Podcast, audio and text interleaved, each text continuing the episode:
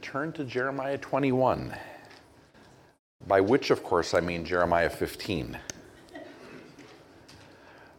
We're going to touch down briefly in Jeremiah 15 on our way to chapter 21, and Lord willing, chapter 22 tonight.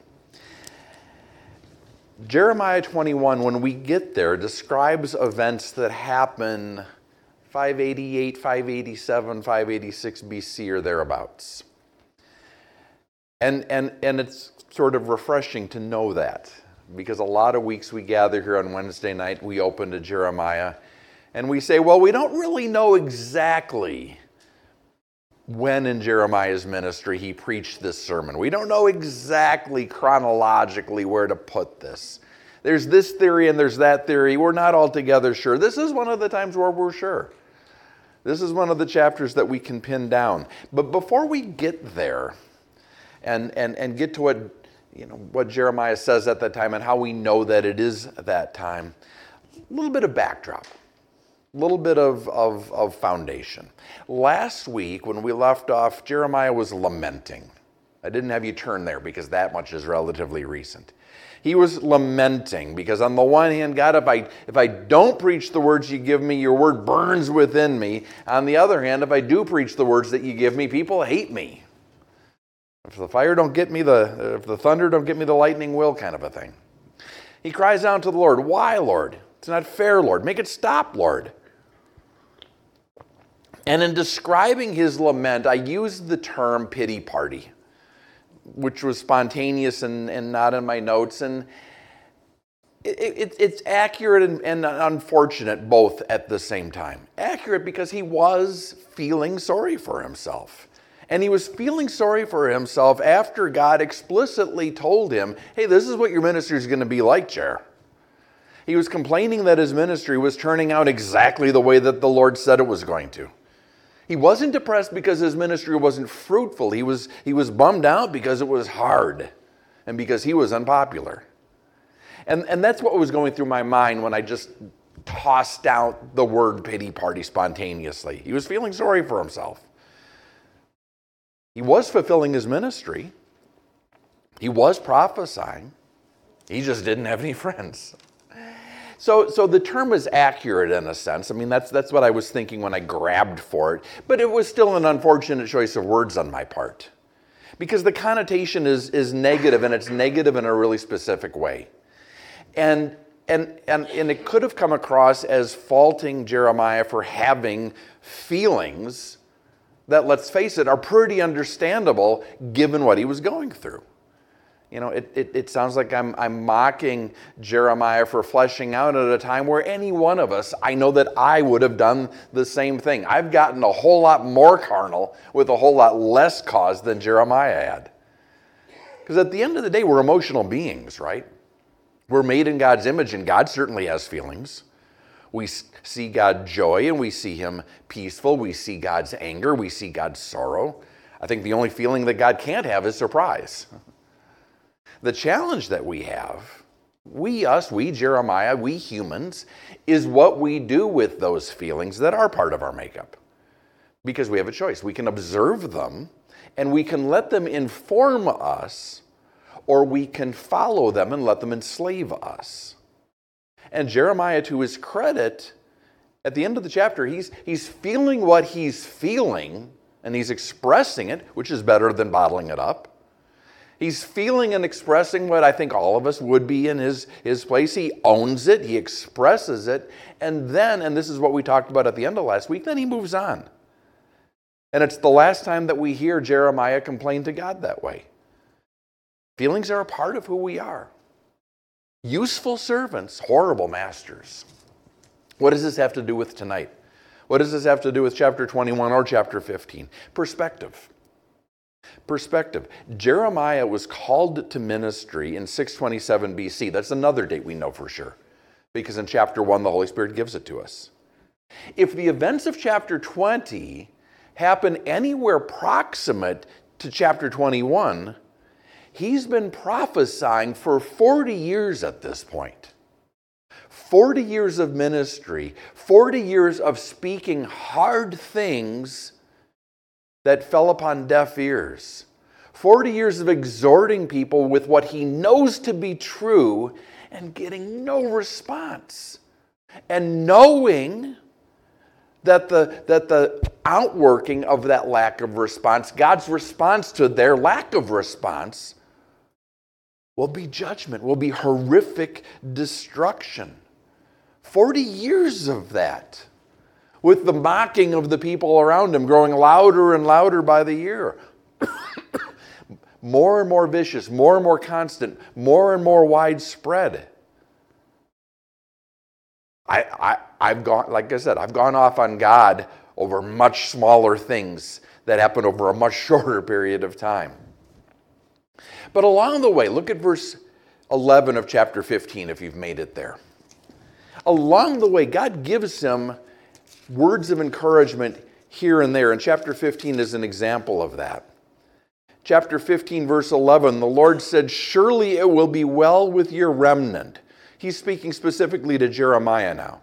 Surely I'll cause the enemy to intercede with you, Jeremiah, in the time of adversity and in the time of affliction. This is, this is God responding to one of Jeremiah's previous laments, one of his earlier complaints. And God, in response, promises Jeremiah two things. He promises him the strength to endure, and he promises to protect him, to preserve him until a time, until a day when his enemies, not his enemies in Babylon, his enemies in Judah, his, his fellow Jews, repent and come to him and ask for help. Turn to chapter 21. Tonight we see the fulfillment of that prophecy. Chapter 21, verse 1 The word which came to Jeremiah from the Lord when King Zedekiah sent to him Pashur the son of Malchiah and Zephaniah the priest, saying, Please inquire of the Lord for us, for Nebuchadnezzar, king of Babylon, makes war against us. Perhaps the Lord will deal with us according to all of his wonderful works, that the king, Nebuchadnezzar, may go away from us. Go ahead and throw that slide up on the screen if you would, Ben, and, and maybe we could put that up for the, for the folks at home as well.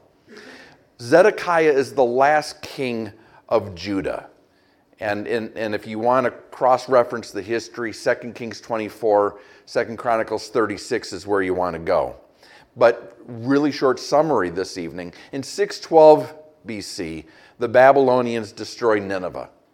Destruction that God had, had ordained in the days of Jonah. They repented.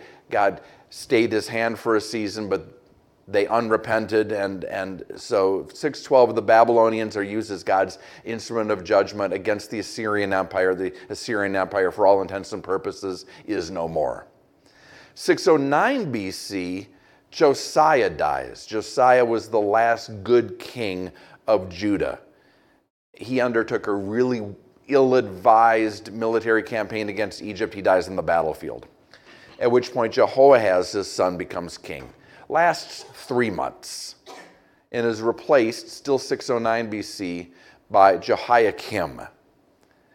605 BC, so just a few years later, the Babylonians defeat Egypt at the Battle of Carchemish and establish themselves as the dominant power in the region.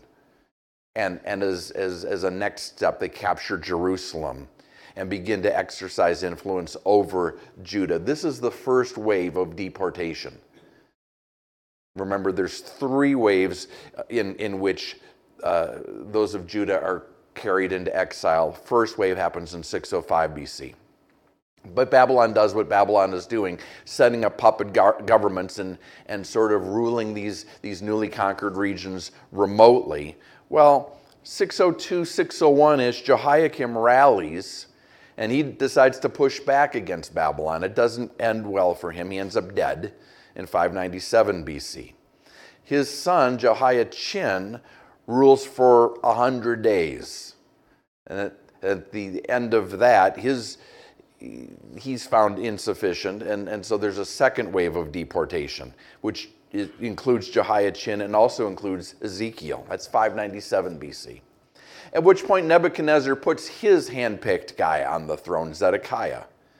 Zedekiah is also uh, in, the, in the line of David. He's, in fact, another son of Josiah, brother of Jehoahaz, brother of Jehoiakim, who preceded him.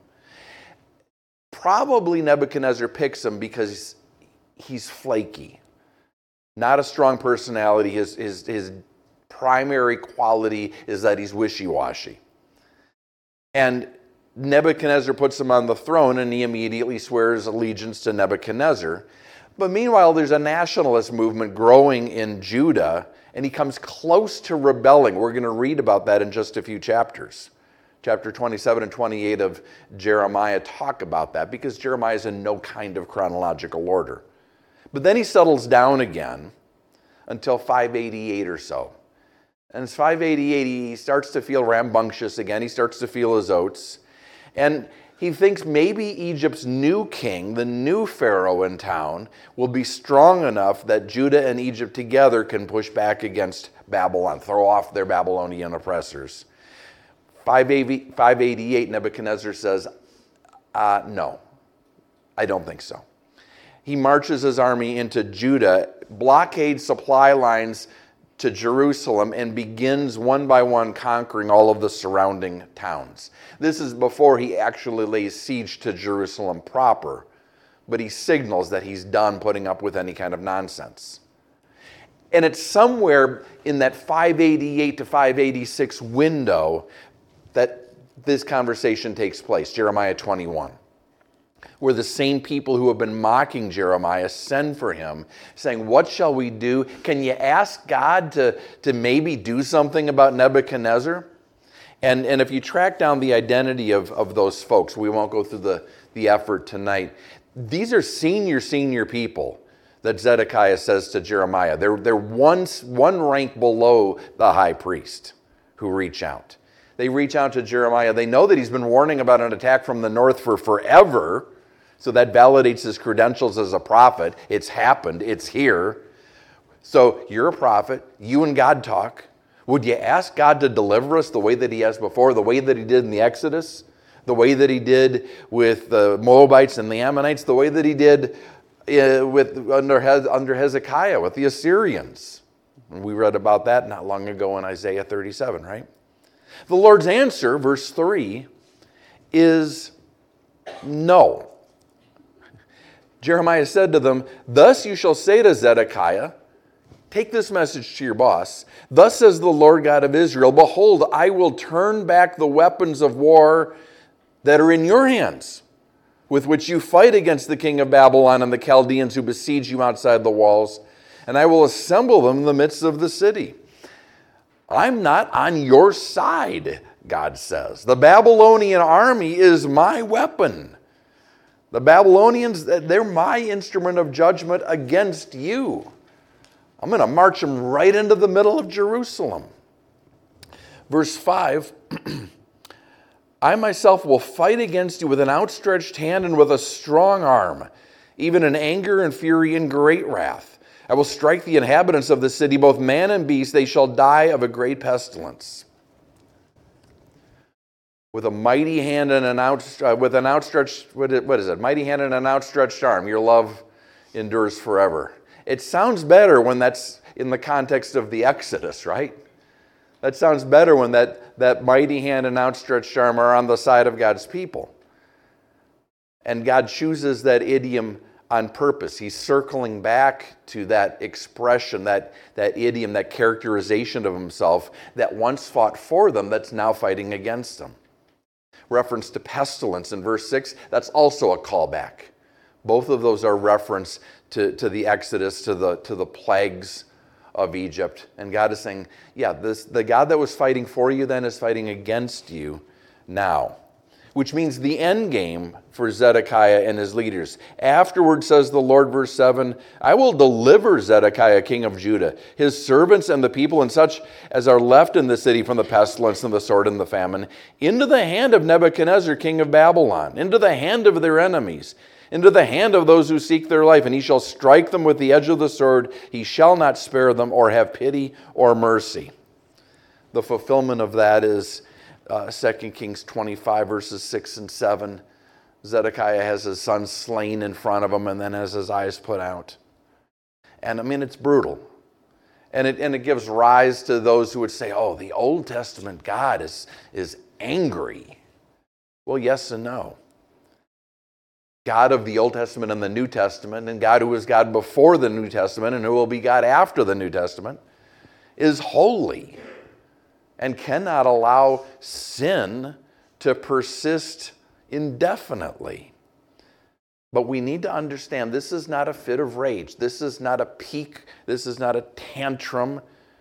This is God's settled disposition against sin. This is the outworking of his holiness after centuries of warning, after prophet after prophet explicitly exhorting Judah to turn from their ways. After the defeat of Israel, the northern kingdom in 722, a century earlier, which God pointed at and said, Don't go that way. Don't let this happen to you.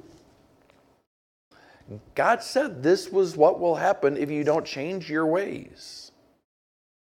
Now, that said, even in judgment, we know that God remembers mercy, right? Verse 8, the next thing that God gives Jeremiah to say, say this to the people. Thus says the Lord, before I behold, I set before you the way of life and the way of death. God says to the people, you've got a choice between life and death. Zedekiah, his leaders, not so much. They made their choice three steps back. But, but you have a choice. He who remains in the city shall die by the sword, by famine, and by pestilence. But he who goes out and defects to the Chaldeans who besiege you, those who surrender to the enemy, he shall live, and his life shall be as a prize to him. For I've set my face against this city for adversity and not for good, says the Lord. It shall be given into the hand of the king of Babylon, and he shall burn it with fire. You, you've got a choice, God says to the people. Not to the leaders, but to the people. Your choice is you can fight and die because the outcome's already ordained. The city is falling. You can fight or die, or you can surrender and live. And, and we know from a lot of different sources the, the, the exiles in Babylon enjoyed a reasonably comfortable existence. Those who refused to surrender had no existence. They were wiped out, they were dead. And just in case that doesn't make sense to Jeremiah's listeners, if they've missed or forgotten or ignored everything that led up to this, verse 11, God fills in some of the backstory. And concerning the house of the king of Judah, say, Hear the word of the Lord, O house of David. Thus says the Lord, Execute judgment in the morning and deliver him who is plundered out of the hand of the oppressor, lest my fury go forth like fire and burn so that no one can quench it because of the evil of your doings. Zedekiah is the last of the kings of Judah, right? So this is God looking backward. This is God saying, let's review. How did we get here? It wasn't without warning, God said in verse 11. I, I, I warned you fairly explicitly what your choices were. Verse 12, behold, no, sorry. Uh, I read verse 12. Execute judgment in the morning and deliver him who's plundered out of the hand of the oppressor, lest my fury go forth like fire and burn so that no one can quench it because of the evil of your doings. That was the king's job description in verse 12. Administer justice, defend the oppressed, protect people from being exploited do those things, govern righteously and well, and we'll be fine. Fail to do those things.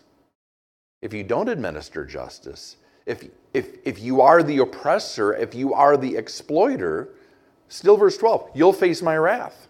That was the agreement from back in Moses' day. And God says, verse 13, and that's where we are. Behold, I'm against you, O inhabitant of the valley and rock of the plain, says the Lord, who say, Who shall come down against us, or who shall enter our dwellings? God is speaking of Jerusalem here. He's doing it idiomatically, he's doing it poetically. Mount Zion uh, is, is, of course, Jerusalem. We're used to thinking of Jerusalem as a city on a hill, but the area that surrounds it is, is valley, and even Mount Zion is lower than the hills that surround it. So, what God is saying poetically is, I'm going to bring you low. I'm going to I'm going to lower the mountain that you you sit on. And where he says rock of the plain, that's a reference to Mount Moriah where the temple was built. Flat surface rock of the plain. It was a flat surface and when David first purchased it, if you recall, it was a threshing floor. And that's why it was chosen by Solomon for, for the temple. It was an ideal construction site. But God is saying, again, poetically, idiomatically, yeah, once again, it's going to be a threshing floor. It's going to be the place where I judge you. Verse 14 I will punish you according to the fruit of your doings, says the Lord. I'll kindle a fire in its forest, and it shall devour all things around us. Forest is another idiom. It could refer to the temple or to the king's palace or both, because both were constructed largely out of cedar from the forests of Lebanon. Now, chapter 22, it's time warp. Zedekiah was the last king of Judah, and after that, we have collected Jeremiah's words to his predecessors. He's doing kind of a flashback, continuing in the vein, I think, in which the chapter 21 ended, continuing in this retrospective sort of a, sort of a vein. He didn't say these things in this order, but I think that Jeremiah or his scribe Baruch assembled them in this order. Hey, here's how we got here. These are the things that Jeremiah said and preached on the way to getting to 586 BC. Let's talk about how we got here, chapter 22. Thus says the Lord, Go down to the house of the king of Judah, and there speak this word, and say, Hear the word of the Lord, or king of Judah, you who sit on the throne of David, you and your servants, and the people who enter these gates. So, this isn't addressed to a specific king that we know of, it's addressed to the house of David in general. So, this is potentially among Josiah's, I'm sorry, Jeremiah's earliest prophecy, maybe in the time of Josiah. Josiah, the last good king, this could be a warning to Josiah and those who would follow him. Uh, verse 3 Thus says the Lord, execute judgment and righteousness and deliver the plundered out of the hands of the oppressor. That same sort of exhortation that we just read in chapter 21. Do no wrong and do no violence to the stranger, the fatherless, or the widow, nor shed innocent blood in this place. For if indeed you do this thing, then shall enter the gates of this house riding on horses and in chariots, accompanied by servants and people, kings who sit on the throne of David. If you take care of the widow, the stranger, the orphan, we won't have a problem. But if you will not hear these words, I swear by myself, says the Lord, because there's nothing higher to swear by, that this house shall become a desolation. Familiar message obedience brings blessing, disobedience uh, bring, brings judgment. For thus says the Lord to the house of the kings of Judah, You're Gilead to me, the head of Lebanon. I love you. Yet I'll surely make you a wilderness, cities which are not inhabited. I'll prepare destroyers against you, everyone with his weapons. They shall cut down your choice cedars and cast them into the fire. That same idea of forest as a way of referring to the temple or the palace or both, because the choicest woods were, were used in those structures. David, 2 Samuel 7, I think it's verse 2, refers to his palace as a house of cedar. One wing of Solomon's palace was called the Forest of Lebanon. So, so the intent is clear. God's warning is clear, and the results are clear. The cause and effect is, is unmistakable. Verse 8 Many nations will pass by this city, and everyone will say to his neighbor, Why has the Lord done so to this great city? And they'll answer, Because they've forsaken the covenant of the Lord their God and worshiped other gods and served them. Jerusalem will be reduced to a smoldering ash heap. Now, having spoken to the kings of Judah in general, potentially again in the days of Josiah, when revival had, when it was possible for revival to continue, where there was cause for optimism, if they had kept going the way that Josiah was leading them, everything would have been fine. Starting in verse 10, we, we track the swift downward plunge. Verse 10, the, the, the New King James clusters it with the verses that came before. I think it pretty clearly belongs with the verses that come later. Weep not for the dead, nor bemoan him. Weep bitterly for him who goes away, for he shall return no more, nor see his native country. For thus says the Lord concerning Shallum, the son of Josiah, king of Judah, who reigned instead of Josiah his father, who went from this place. He shall not return here anymore, but he shall die in the place where they've led him captive, and he shall see this land no more. This is Jehoahaz. Shallum is another name for Jehoahaz chosen by the people of Judah after Josiah dies in battle. Lasts three months before Pharaoh Necho II pulls him down and sends him into exile in Egypt, where he eventually dies. He dies, verse 12, without returning to Judah. Second Chronicles 36, 2 Kings 23 have the details. Next set of prophecies for the next king after Jehoahaz Jehoahaz is deposed. Pharaoh Necho puts another son of Josiah on the throne, Jehoiakim, from 609 to 598, like we talked about earlier. Biblical and extra biblical sources agree this is a thoroughly wicked guy. And, and Jeremiah agrees. Woe to him who builds his house by unrighteousness and his chambers by injustice, who uses his neighbor's service without wages and gives him nothing for his work, who says, I'll build myself a wide house with spacious chambers and cut out windows for it, paneling it with cedar and painting it with vermilion when we were talking right before Christmas, we did a, a, Sunday and we talked about biblical archaeology, and this was one of the things that we talked about. In the mid 20th century, archaeologists found his palace, where the Bible describes, constructed as the Bible describes, and constructed, Jeremiah just said, with slave labor from the Jewish people. Which Jeremiah criticizes. Shall you reign because you enclose yourself in cedar? Is, is that what kings do? Did not your father eat and drink and do justice and righteousness? Josiah. And it was well with him. He judged the cause of the poor and needy. He was just with them. And it was well. Was this not knowing me? Says the Lord.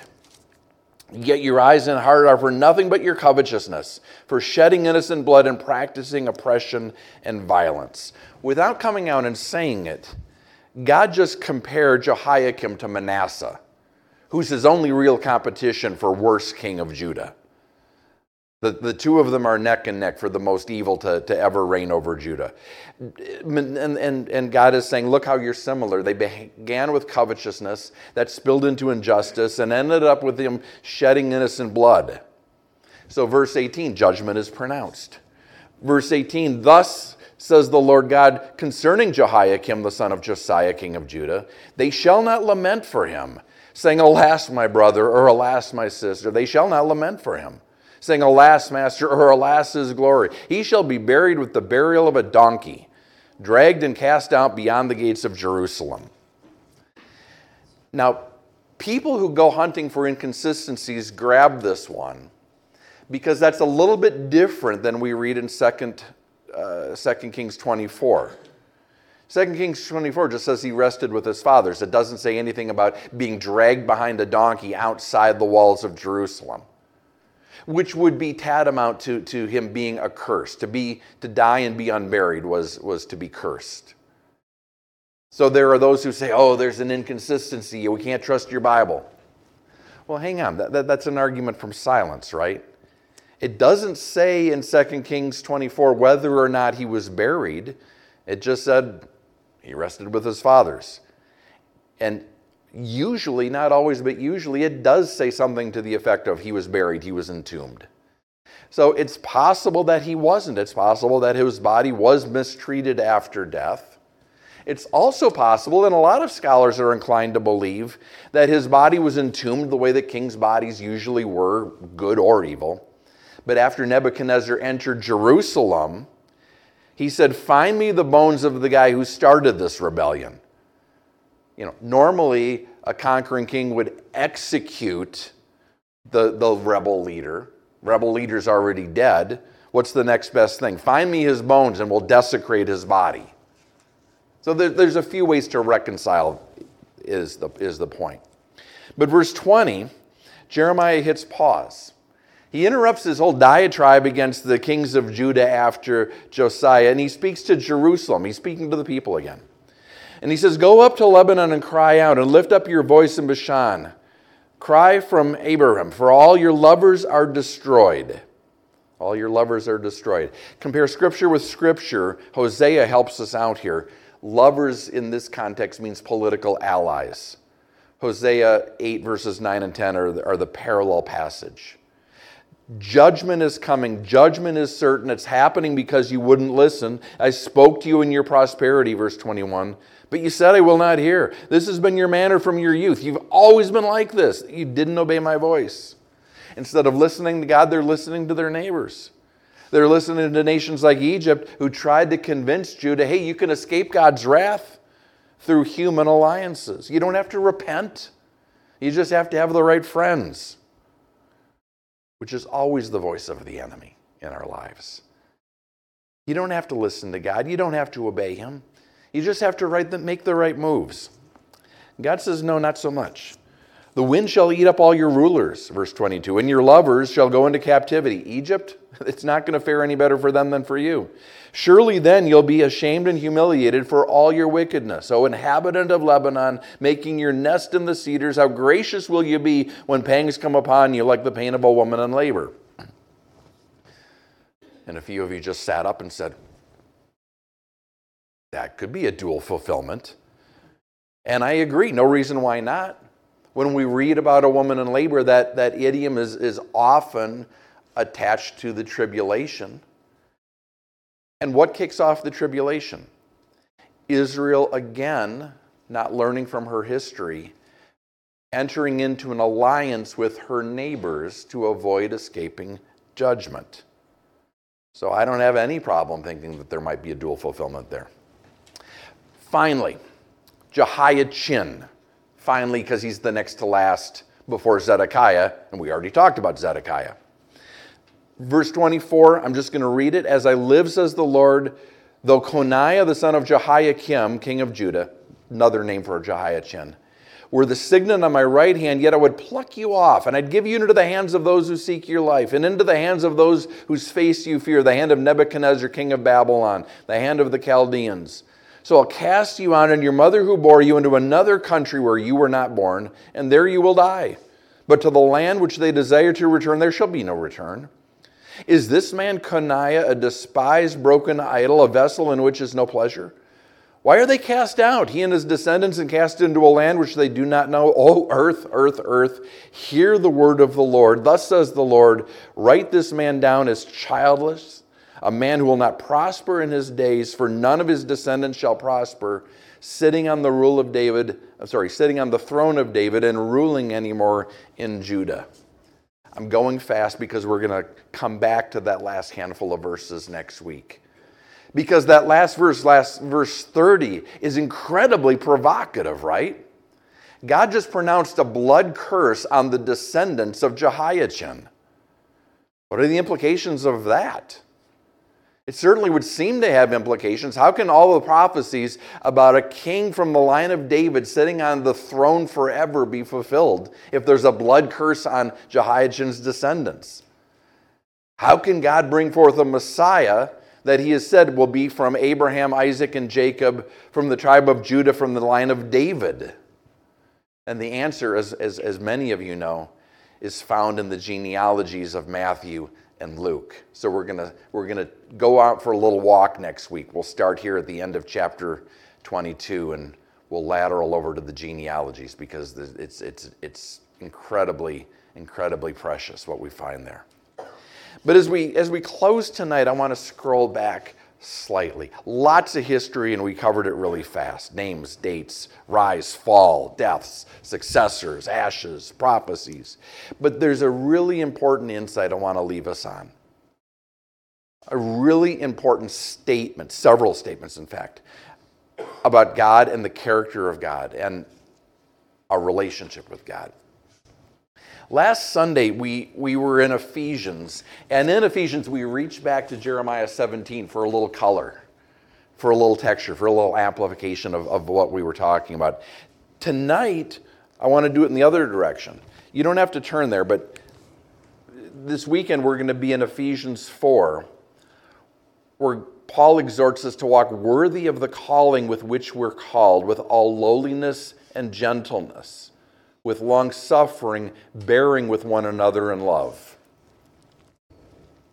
Walk, in other words, in the character of Christ. Walk in the character of God. And I think it's so important that we remember that and that we spend time meditating on that. And we'll spend some time on Sunday talking about that because it's become fashionable in some circles to, to imagine a testosterone driven Jesus, a macho Messiah who flips tables at every opportunity, kicking names and taking butts. A, a pastor that I was, I was getting ready to think that I liked a couple years ago.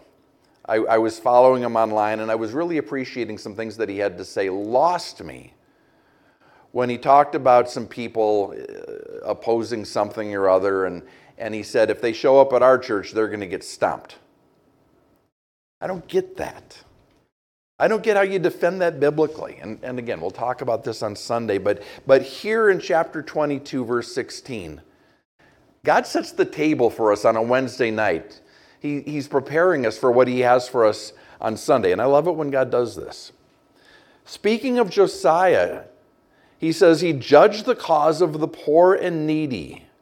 Then it was well. Was this not knowing me? Josiah defended the poor and needy. He used his authority to, to prevent exploitation, to, to lift up the oppressed, which was what he was supposed to do as a king serving in God's government. Go back up to, to, to verse 3, chapter 22, verse 3. Thus says the Lord execute judgment and righteousness, and deliver the plundered out of the hands of the oppressor. Do no wrong and do no violence to the stranger, the fatherless, or the widow, nor shed innocent blood in this place. The law of Moses required that. The law of Moses, again and again, demands compassion, especially, not only, but especially for the stranger and the widow and the orphan. We see it in Exodus, we see it in Leviticus, we see it in Deuteronomy. Why? Why such an emphasis? Because it's the character of God. God is merciful and He's just and He's kind, and we cannot lose that even in chapters where, where God is pronouncing judgment. Why is God pronouncing judgment? Because the leaders that were raised up under him misrepresented him. Josiah, go back to verse 16. Josiah practiced mercy, he pursued justice. He exercised kindness. Why? Verse 16, God uses a really provocative phrase. He says, Was this not knowing me? Does this mean that Josiah knew God? Does it mean that Josiah wanted to know God? The Hebrew allows for both, and I think that it is both.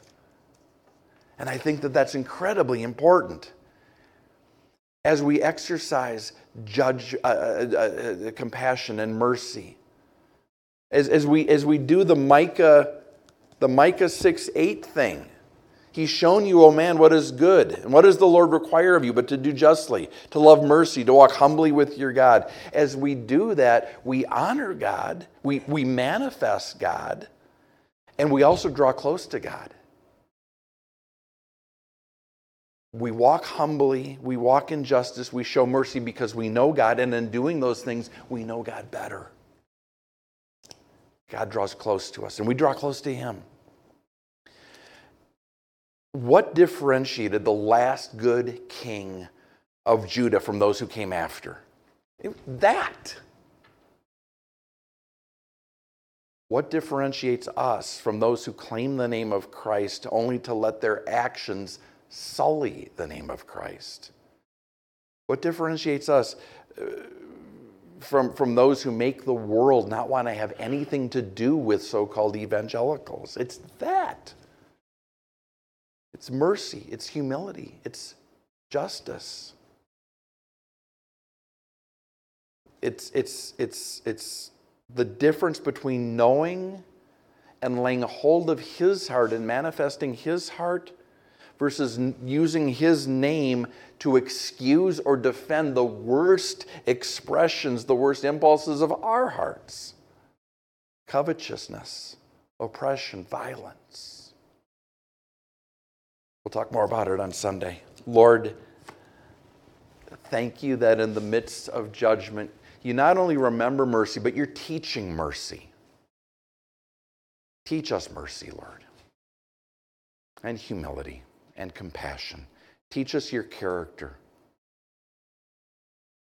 Reveal your heart. You've, you've, you've placed your spirit in us. You've given us a new heart, your heart. Lord, teach us what it is to walk in the Spirit, to surrender to that heart, to live out that heart. And in doing so, to magnify your name and your character to the world.